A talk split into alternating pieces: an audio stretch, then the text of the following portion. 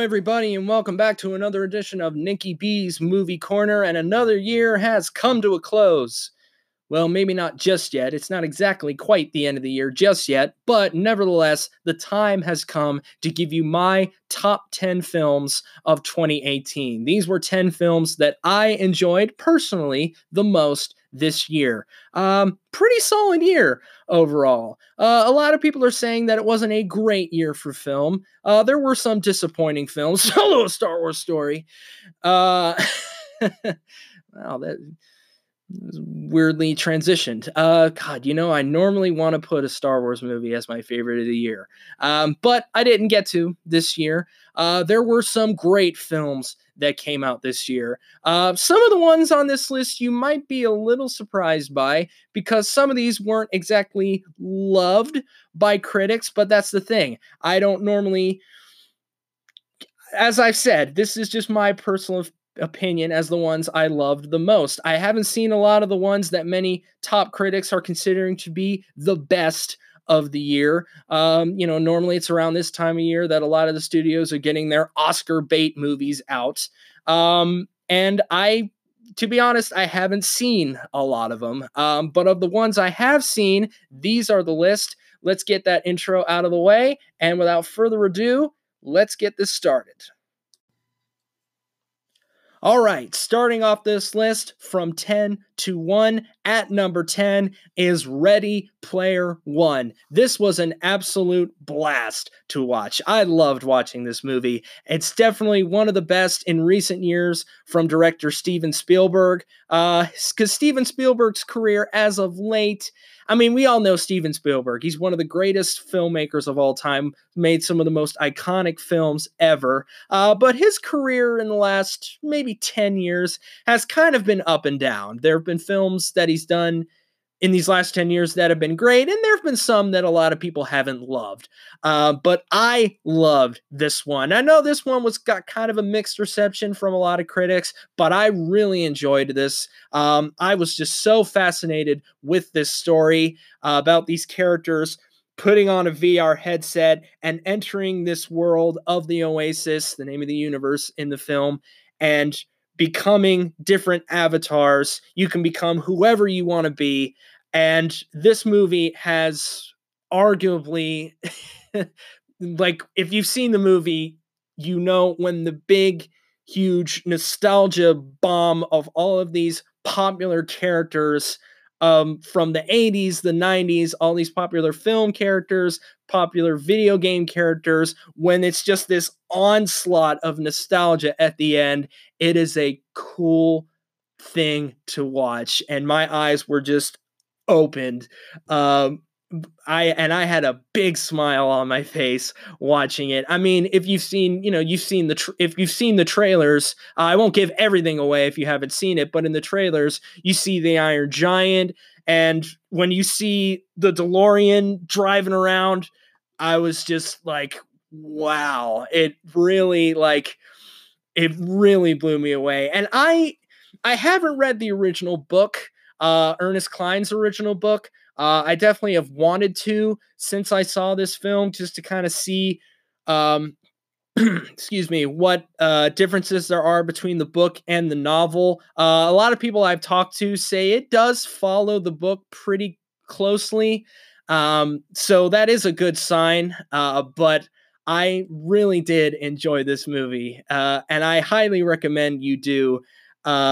If you're into a lot of old pop culture references and into a lot of nostalgic references, a lot of them are here for you. I mean, you can pretty much almost name a popular character from the 80s or 90s or a popular video game character from that time. They're there. It is a really cool thing to witness. At number 10, Ready Player One. Coming in at number nine is not a film that went to theaters, uh, or maybe it did for a short time for a limited release. I'm not sure, but it's a documentary. And uh, I always try to, I'm a huge documentary buff myself, and I always try to see, to put at least one documentary on my list of the top 10 of the year if I find a documentary that's good enough. And this year I found that. It is the HBO documentary Robin Williams, Come Inside My Mind. This film got me. Um, I, as some of you might know, I am a huge Robin Williams fan. He's one of my favorite actors of all time. He's one of my favorite comedians of all time. Uh, I could literally sit here and give you a laundry list of some of the greatest, some of my favorite films have been Robin Williams' work. And this documentary was a great insight and a great history of his life um, from friends who knew him, uh, people who'd worked with him in the past. It's really it's it's a funny documentary. It's a touching documentary, and it's still just an absolute shame uh, that a talent like Robin Williams is not with us anymore. I still personally feel his loss to this day, uh, even though it's been I guess it's been about four years since he passed away, which is just so strange to think about. Um, but you know, I mean, everything that Robin Williams did was, I mean, so much. I mean, if you've if you've never seen Robin Williams stand up, go and look at his old live at the Met stand up. It is you will be in absolute awe that not only is his material not only was his material brilliant, but you're so in awe of the fact that a human being could pull this off. Uh, with just him being so energetic and so all over the place. It's one of the funniest things you'll ever see in your life. Uh, and of course, his film work. Um, gosh, everything from Mrs. Doubtfire, everything to from Hook, uh, Good Will Hunting, which is one of my favorites, Dead Poets Society, uh, of course, the voice of the genie in Aladdin, Awakenings, um, which was directed by Penny Marshall, who recently passed away. Um, I mean, he was just he was just one of the greats, and this documentary really, really is a great insight to his life and how he got started in the business. Uh, you know, when he started off, his character uh, Mork, which was a he, the character Mork was a originally featured on Happy Days, and then of course that character was so success, successful, Mork from Ork, uh, the alien Mork, uh, which later turned into the spin-off show Mork and Mindy, and everything that happened in between.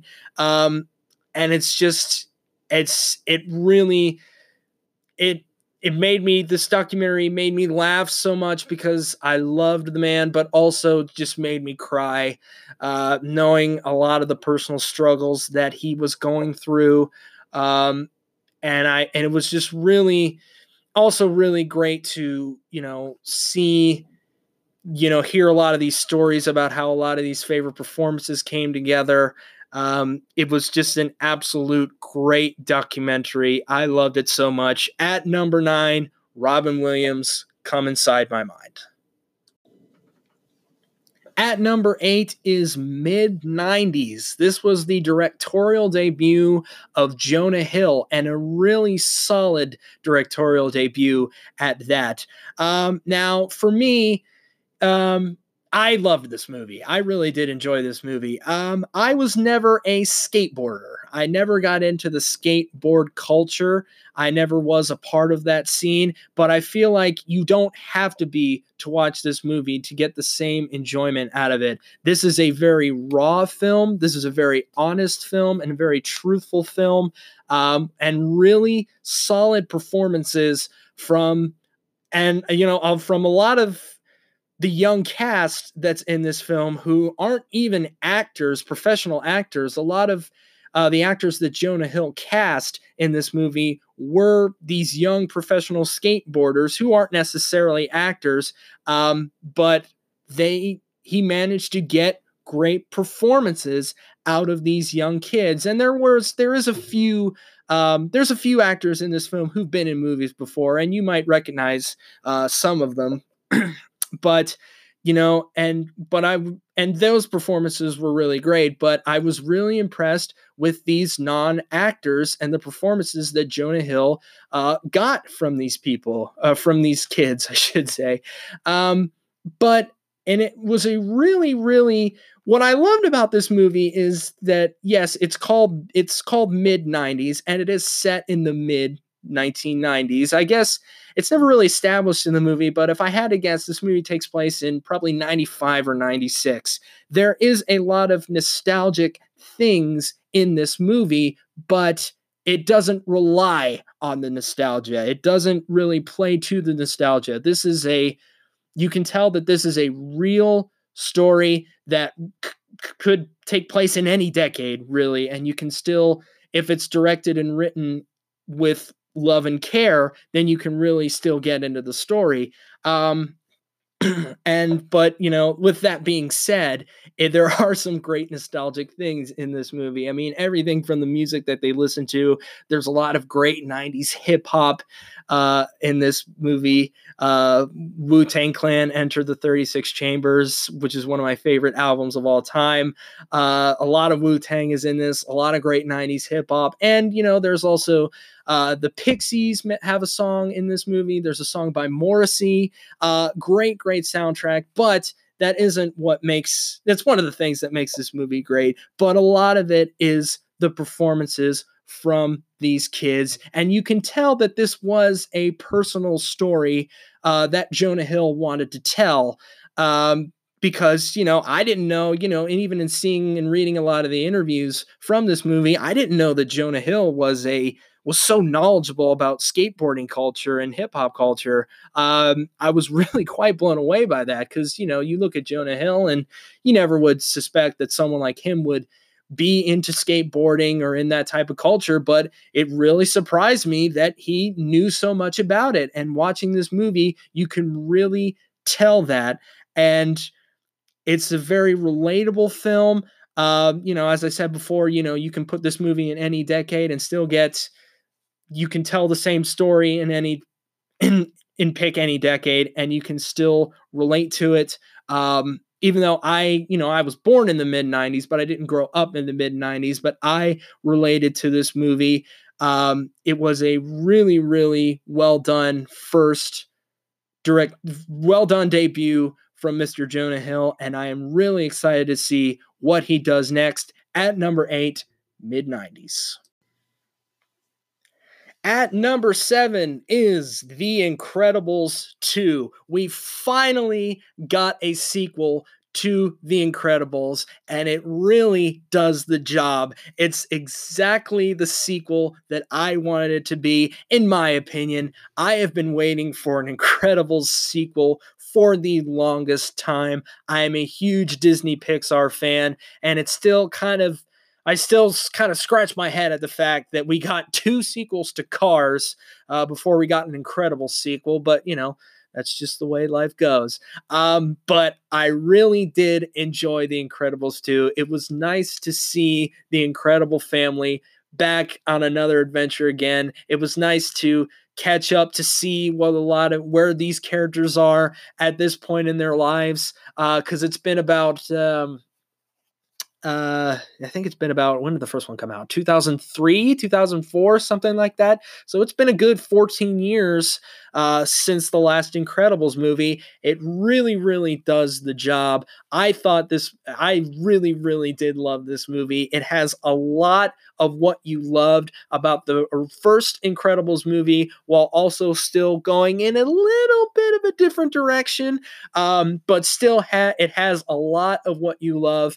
Um, I never count out voice performances, voiceover performances. The voiceover performances in this movie are amazing. Uh, a lot of people don't like to, you know, I personally feel like there should be awards given for great voiceover performances, and all of the actors fit the characters that they voice in this movie so well, especially Samuel L. Jackson as Frozone. He's not in the movie that much. Um, he wasn't in much of the first movie, uh, really, but he's completely steals the show. I mean, Samuel Jackson steals the show in any movie he's in, but in The Incredibles, he's completely it's he's it's just you know it's Samuel Jackson the first time you hear it. honey, where's my super suit? Oh, it's so it's so great. Um, this was, as I said at the top, this was everything I wanted an incredible sequel to be. It's one of the best superhero films that came out this year. I really did enjoy this movie. And if you haven't seen The Incredibles 2, and especially if you're a huge fan of the original Incredibles, please check it out. I really feel like you won't be disappointed. Coming in at number six is Halloween, the new updated Halloween. Um, this was a great entrance into the Halloween franchise. Um, it has a lot of what you loved about the original 1978 slasher film classic from John Carpenter. But the great thing about it, in my opinion, is that it does not rest on those laurels. Um, and it completely the first thing you have to know right off the bat, if you haven't seen this new Halloween, is that it is a complete straight sequel to the 1978 original, and it negates all of the sequels that came after it. Uh, it negates Halloween 2, it negates Halloween 3, Season of the Witch, 4, and most importantly, it negates those god awful Rob Zombie remakes that they did.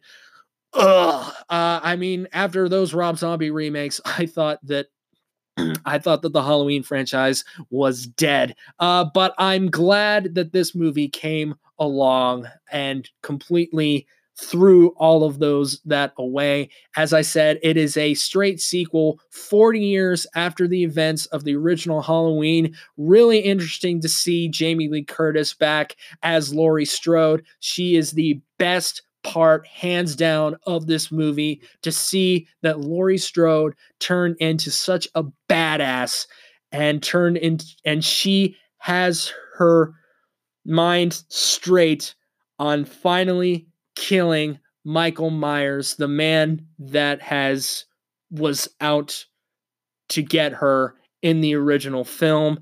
Um, Michael Myers was in a mental institution for 40 years, kind of just to, just to kind of set up the story a little bit. Michael Myers was in an inst- mental institution for 40 years, finally was escaped and was released, and now he's after Laurie Strode and her family, and Laurie Strode is not letting that happen. It was a great return to form for the Halloween franchise. I'm not sure where it's going to go uh, at this point. Um, maybe they'll continue on this trend. Maybe David Gordon Green, who directed the film, who also uh, a little bit of an interesting tidbit. Uh, David Gordon Green, the director of this movie, co-wrote this movie with Danny McBride. Yes, that Danny McBride. Danny Pineapple Express, Eastbound and Down, Vice Principals McBride uh, co-wrote this movie, and you know who know who knew that Danny McBride who knew that the person that was going to save the Halloween franchise was the Eastbound and Down guy. I never would have thought that, but they did a fantastic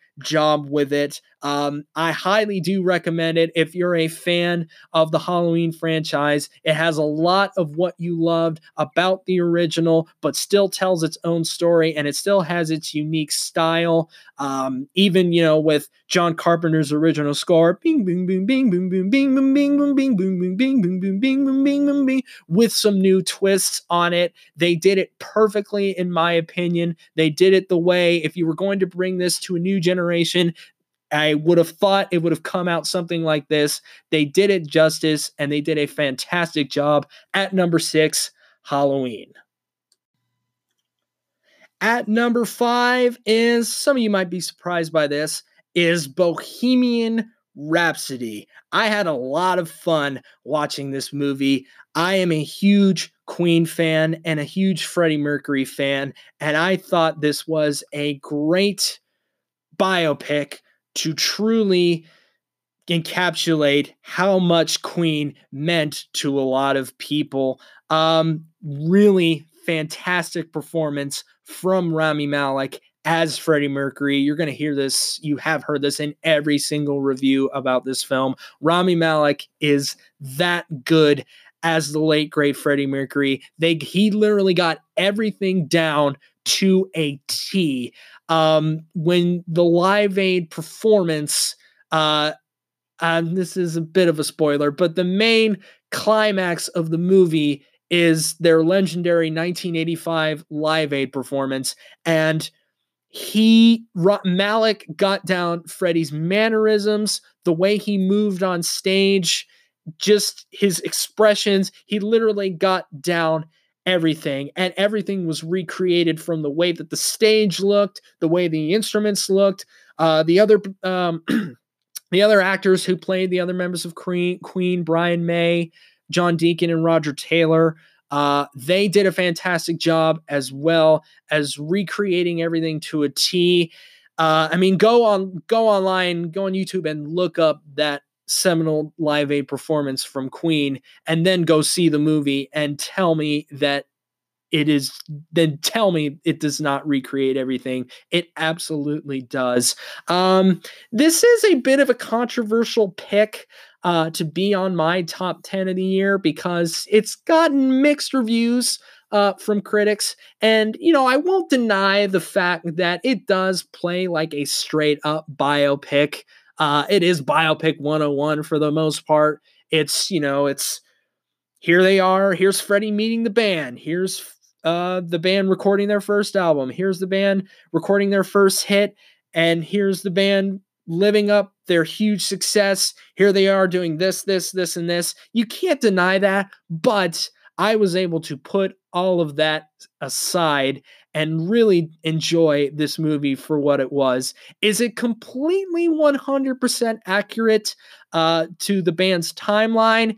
Not really. Um, you know, for instance, there's a scene, um, the main, uh, one of the main scenes in the movie is uh, Freddie confronting the band, telling him that he has been diagnosed HIV positive uh, before they even uh, do the Live Aid performance. And in reality, if you know anything about Queen's history, Freddie was actually diagnosed HIV positive two years after Live Aid even ha- two years after Live Aid had happened. Um, but I understand that they kind of maybe had to do it this way uh, to kind of you know make it a more make the movie flow in a more cohesive way or maybe not a cohesive way but just to make it a more entertaining movie to make the movie flow a little bit more in their eyes um, but you know like i said the movie it does you know you can't deny it does have its problems but I can put all of that aside. It was great to see the scenes in which they were recording Bohemian Rhapsody. Great to see uh, them, you know, coming up with We Will Rock You, coming up with Another One Bites the Dust. There was a lot of great things in this movie. There's a lot of what, there's a lot to love about this movie. And because of that, I can put aside the movie's flaws and really enjoy this movie.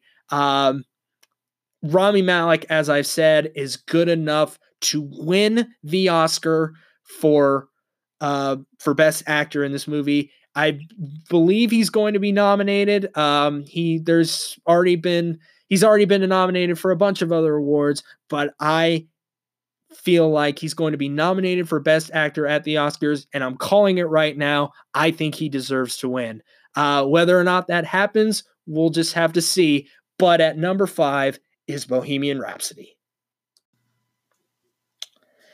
At number four is A Quiet Place. This one really surprised me, uh, especially considering the fact that this was directed by John Krasinski. Um, I know that John Krasinski has been doing some directing uh, in the past. He's done some things here and there, but he took on a straight horror film premise and really knocked it out of the park, in my opinion. This is one of the more effective horror films that has come out in a while. And and you know, it's really just, you know, the basic premise of this movie is this family, uh, played by John Krasinski and Emily Blunt, and their two kids, have to be in this, they can't make any noise. They cannot make any noise. And if they do, this monster is going to attack them.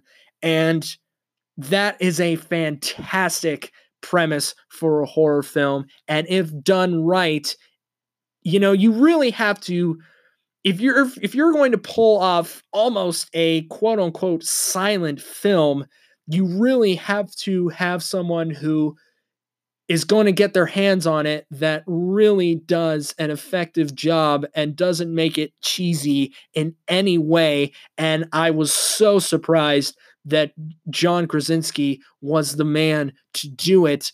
Um, it it's it's as I said, it's a genius concept for a horror movie. The fact that you can't make any noise or you'll be killed, that is just I remember seeing this movie and just, you know, just having the whole audience just sitting there in silence as this movie is going on. I mean, people were afraid to kind of people were afraid to cough uh when the movie was going on. Like people were kind of like raising their arms and kind of coughing like kind of coughing in a quiet way and also kind of, you know, opening their candy wrappers as quietly as possible. When you can get the audience to feel, when you can make your audience feel that they are in the situations that the characters are in, it's really effective. Not a lot of people can pull that off.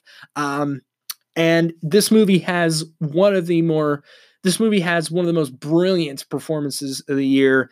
Um, it might be my favorite performance of the year from Emily Blunt, uh, who has been a favorite actress of mine for a while now. I've loved a lot of things that she's been in uh, Edge of Tomorrow, Sicario. Um, she's had a lot of great performances under her belt, but this might be my favorite of hers. And when you can pretty much say everything you want to say and convey so much emotion without even saying a single word, that is the mark of a great actor. And the one scene, the most infamous scene in the bathtub when she's giving birth and she's trying not to make any sounds as she's doing it. I was just sitting in my chair. I mean, I was completely I was doing that thing that people do of like it was bite nail biting intensity. I'm pretty sure I don't have any nails left uh, after seeing that movie because it was really really effective. It was edge of my seat intensity, and it was the it was the surprise of the year for me. I was not expecting to love this as much as I did, but I did. And and I really do recommend it if you are a horror film fan at number four, A Quiet Place. Now we have come to the top three, and at number three is Spike Lee's film Black Klansman. This is a fantastic film and a great return to form for director Spike Lee, uh, directing a true story about this African American cop who infiltrates and exposes the local chapter of the Ku Klux Klan. I believe this story takes place in Colorado Springs in the 1970s. Fantastic film. I can't recommend this movie enough. Fantastic performances all around, especially from John David Washington, the two leads, John David Washington, uh, the lead playing Ron Stallworth, uh, John David Washington, of course, being the famous son of a little known actor named Denzel Washington. His performance, this is a breakout role for him. Uh, I can't think of any particular movies that he was in before, uh, but for my money, this is a breakout role for John David Washington. Um, and Adam Driver was fantastic uh, as kind of his right hand man who he's been working with.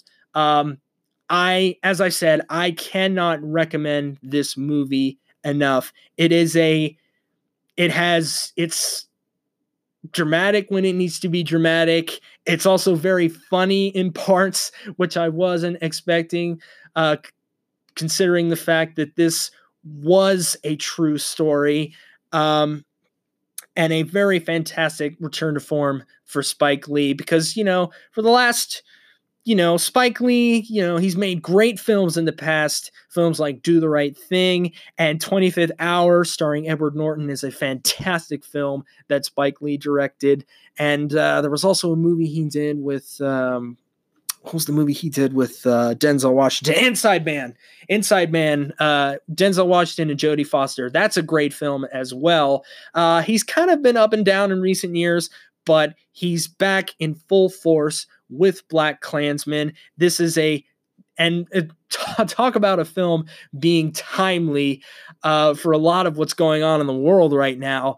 Um, considering the fact that when this movie came out, it came out a year to the day of the horrible events in Charlottesville uh, that happened uh, last year, and when you, especially when you have when you have something that happened as fairly recent as last year and a movie like this comes out, it makes the movie, it makes it even more it makes it even more effective of a film considering that some of this is, you know, this is unfortunately happening in the real world right now. You know, a lot of these hateful groups are taking to the s- streets and preaching their hateful message.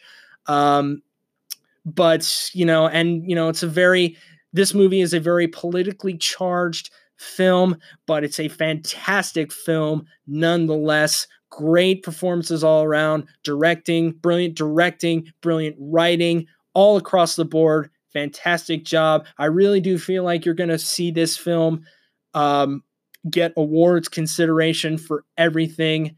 I really do feel like John David Washington should be nominated for Best Actor. His performance is that great in the film.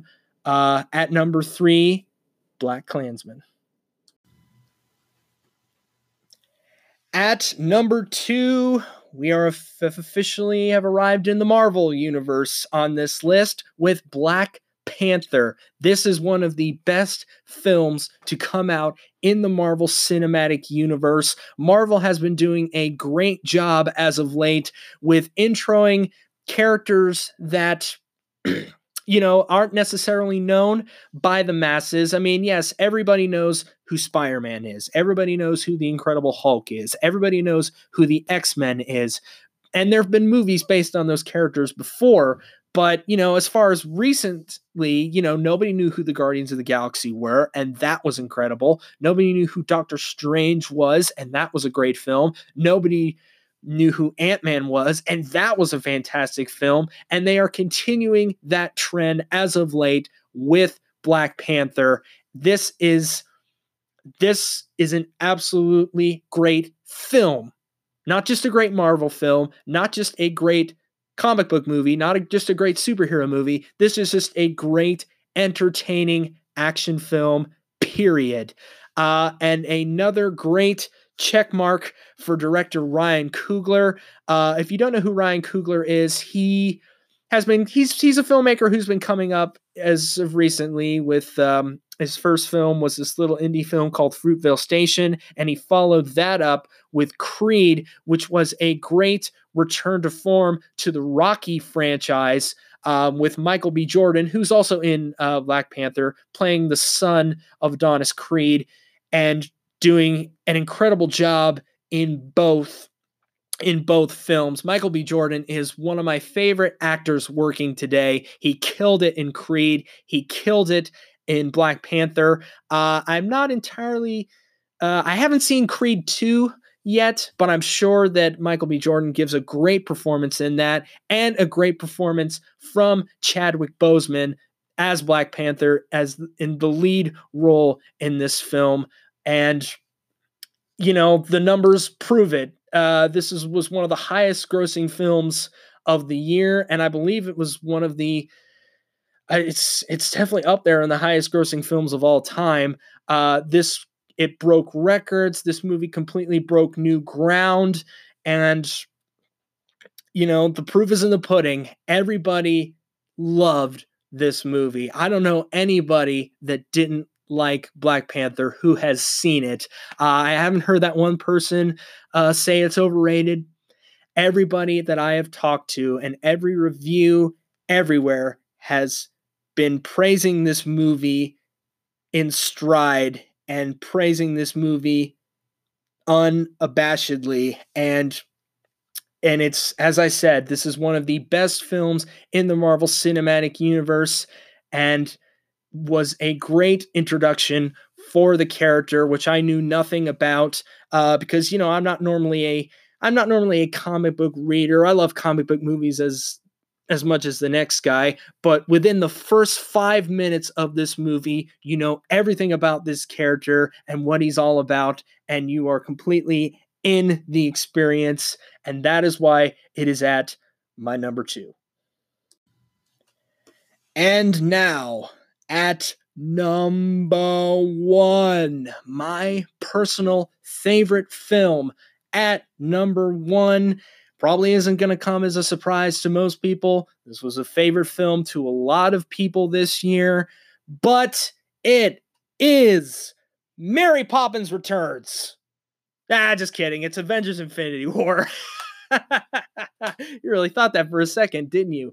Uh, Avengers Infinity War, as I said with Black Panther, proof is in the pudding. This was my favorite Avengers film that has my uh, definitely my favorite Avengers film so far. Um, just the complete with every this was the this was the culmination of everything that the Marvel Cinematic Universe has done to this point, bringing in all of the characters that they have built up with and introduced since the first Iron Man. Everybody is in this movie. Uh, well, maybe, maybe not everybody, but all of the main Marvel cinematic universe lead staples are in this movie and it does the job and it is one of the more most entertaining films that I have seen in recent memory.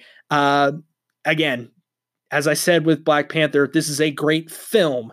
Uh, not just a great Marvel movie, not just a great comic book movie, not just a great superhero movie, but this is one of the most entertaining films of all time now, in my opinion. I really do feel that way. And I've thought about this. this film, and I and I have thought about this this year since I saw the movie. Avengers Infinity War, I feel, is the Empire Strikes Back of the Marvel Cinematic Universe. I truly feel that way. Um, it's definitely it's definitely the Empire Strikes Back of the just the Avengers franchise alone, but just with everything that they've done up until this point, they made an incredibly entertaining ride. This movie made like what four billion dollars at the box office. Uh, everybody, I'm pretty sure everybody in the world has seen this movie. It's at least now by this point. If you haven't, where have you been? Uh, Seriously, where have you been? Unless you don't like comic book movies, which that case, you know, that's completely fine.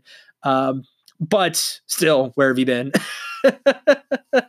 um, but I really just, you know, there really isn't much you can say about Avengers Infinity War. Otherwise, I would be here for 30 minutes breaking down every single spoiler thing that happens in the movie and, you know, just kind of keep it keep trying to keep it short and sweet with a lot of these picks this year. Um, but it's still a great film nonetheless. I've seen it countless times already, and I cannot wait for Avengers Endgame next year, which I'm sure they are going to crush it again. Uh, not quite sure how they're going to follow it up, uh, especially with how fantastic Infinity War was and with how uh, Infinity War ended, which I'm not going to spoil it out there for you in case of, you know, in case some of you out there haven't seen it, which again, where were you? Uh, but nevertheless, it's a great film and it does everything that I want it to do in a movie. It's entertaining, it's filled with action, filled with adventure, filled with comedy. It's dramatic when it needs to be dramatic. It's everything that you want in a film. It's the reason why I go to the movies. It's the reason why a lot of people go to the movies. And it's the perfect way to end this list at number one Avengers Infinity War.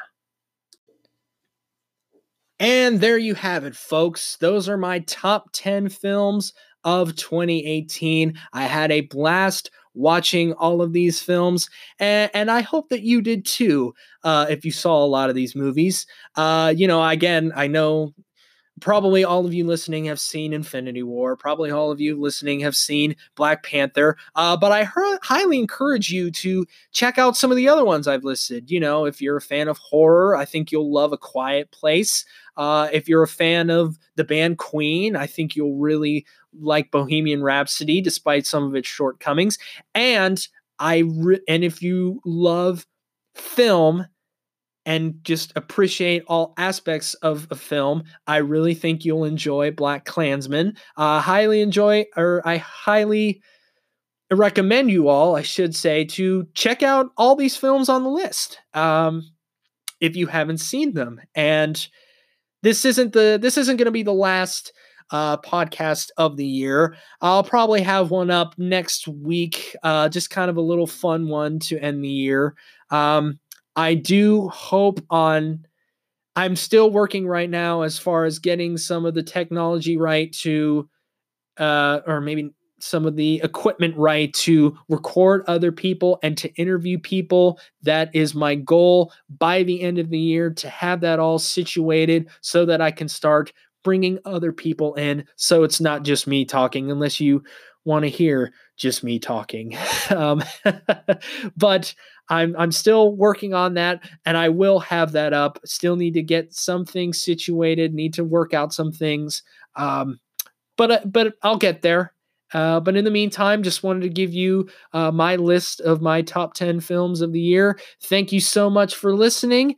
This has been another edition of Nikki B's Movie Corner, and as always, good night.